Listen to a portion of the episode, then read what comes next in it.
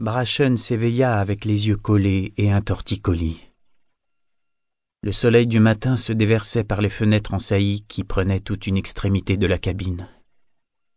C'était une lumière glauque, brouillée par les algues qui recouvraient l'extérieur des vitres, mais de la lumière néanmoins assez forte pour signaler à l'homme que le jour était levé et qu'il était temps d'en faire autant. Il descendit de son hamac. Des remords. Il avait des remords. D'avoir dépensé toute sa paye après s'être juré de faire plus attention cette fois? Certes, mais c'était habituel. Il y avait autre chose, aux dents plus tranchantes. Ah oui, Althea. Elle était présente la veille et le suppliait de la conseiller, ou alors il avait rêvé d'elle, et il lui avait donné ses conseils les plus amers sans un mot d'espérance ni la moindre proposition d'aide. Il essaya de chasser ce souci de son esprit. Après tout, que devait-il à cette gamine? Rien, rien du tout. Ils n'étaient même pas vraiment amis. Le fossé social entre eux était trop grand. Il était simple second sur le navire de son père, tandis qu'elle était la fille du capitaine. L'amitié n'avait pas sa place dans cette relation.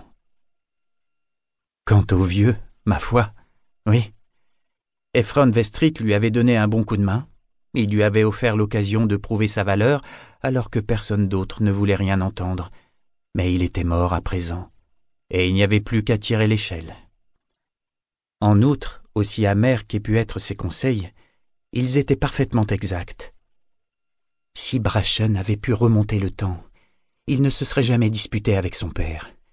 Il aurait poursuivi ses interminables études, il se serait soumis à ses fonctions sociales, il se serait tenu à l'écart de la boisson et de la sindine, il aurait épousé celle qu'on aurait choisie pour lui, et il serait aujourd'hui l'héritier de la fortune Trell à la place de son frère cadet.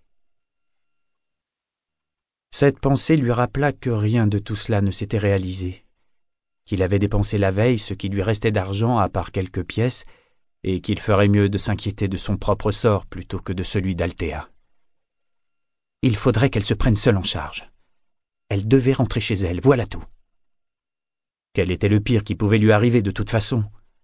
On la marierait à un homme convenable, elle vivrait dans un logis confortable, avec des domestiques et de bons repas, elle porterait des vêtements taillés sur mesure, et elle participerait à la ronde infinie de bals, de thés et de réceptions, apparemment essentielles à la société de Terrilville en général et à celle des marchands en particulier. Il émit un discret grognement de mépris. Lui-même aurait aimé qu'un sort aussi cruel lui soit réservé. Il se gratta la poitrine, puis la barbe, il se passa les deux mains dans les cheveux pour les aplatir et les écarter de son visage, il était temps de trouver du travail et donc de faire un brin de toilette, puis de se rendre sur les quais. Bonne matinée lança-t-il à Parangon en contournant la proue du navire. La figure de proue paraissait éternellement mal à son aise, fixée qu'elle était à l'avant du bâtiment fortement incliné. Brachen se demanda soudain si elle avait des douleurs dans le dos, mais il n'eut pas le courage de poser la question. Ses bras musculeux croisés sur sa poitrine nue, Parangon faisait face aux eaux scintillantes sur lesquelles d'autres bateaux entraient dans le port et en sortaient. Il ne se tourna même pas vers Brachen. Après-midi, le corrigea-t-il. En effet, répondit le jeune homme. Et il est donc plus que temps que j'aille sur les quais. Il faut que je cherche un nouveau boulot. Je ne pense pas qu'elle soit rentrée chez elle, déclara Parangon. Sinon, elle aurait suivi le même chemin qu'autrefois, par les falaises et à travers le bois. Mais, après m'avoir dit au revoir, je l'ai entendue s'éloigner sur la plage en direction de la ville. Altea, tu veux dire? Fit Brachen en s'efforçant de prendre un ton détaché. La figure de proue, aveugle, hocha la tête. Elle s'est levée dès l'aube. On eût presque dit un reproche. Je venais d'entendre le premier chant des oiseaux quand elle s'est réveillée et qu'elle est sortie. Elle n'avait d'ailleurs pas beaucoup dormi cette nuit. Elle avait matière à réflexion, c'est vrai. Elle s'est peut-être rendue en ville ce matin, mais je parie qu'elle sera rentrée chez ses parents avant la fin de la semaine. Après tout, où peut-elle aller d'autre? Seulement ici, j'imagine, répondit le navire. Eh bien, tu vas chercher du travail aujourd'hui?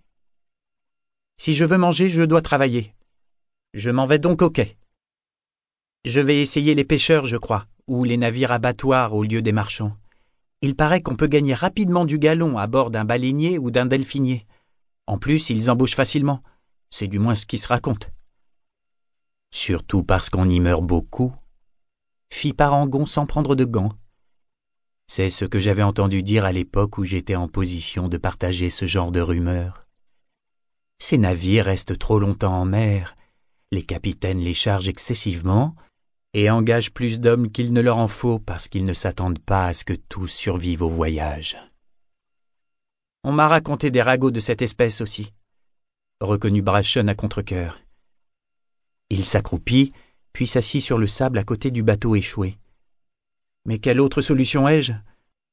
J'aurais dû écouter le capitaine Vestrit depuis le début. J'aurais un peu d'argent de côté aujourd'hui. Il éclata d'un rire sans joie. Je regrette que personne ne m'ait conseillé il y a tant d'années de ravaler mon stupide orgueil et de rentrer chez moi. Parangon fouilla dans ses souvenirs. Si les regrets étaient des chevaux, les mendiants n'iraient pas à pied, déclara-t-il avant de sourire, l'air presque content de lui. Voilà un aphorisme que je ne m'étais pas rappelé depuis bien longtemps.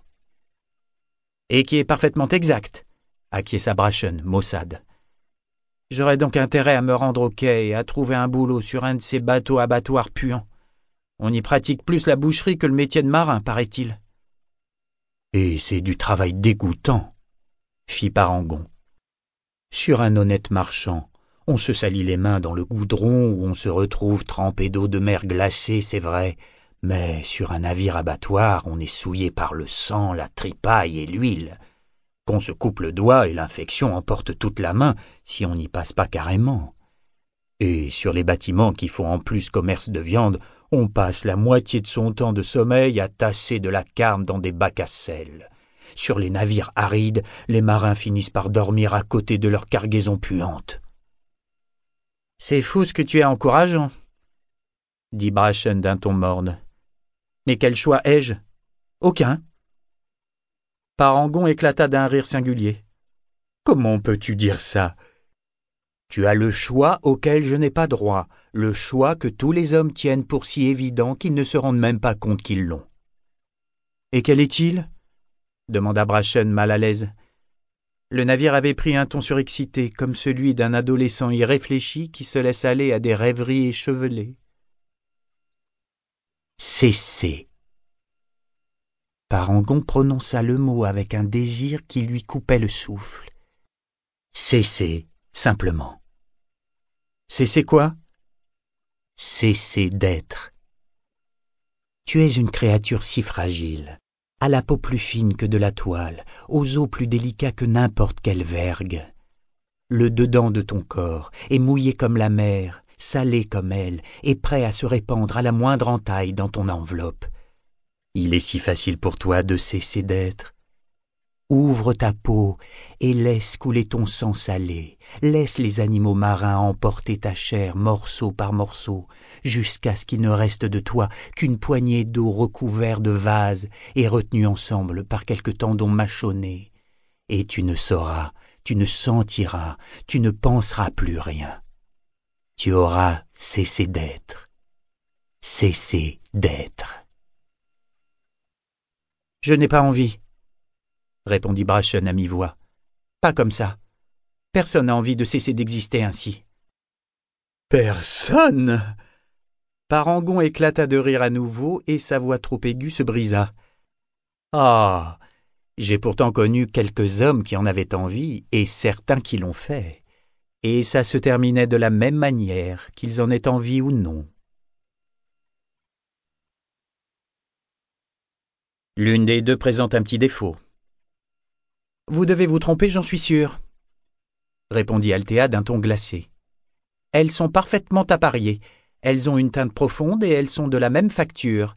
La monture est en or. Elle plongea le regard dans celui du joaillier. Mon père ne m'a jamais rien offert qui ne soit de qualité supérieure. L'homme bougea la main et les deux petites boucles d'oreilles roulèrent au creux de sa paume.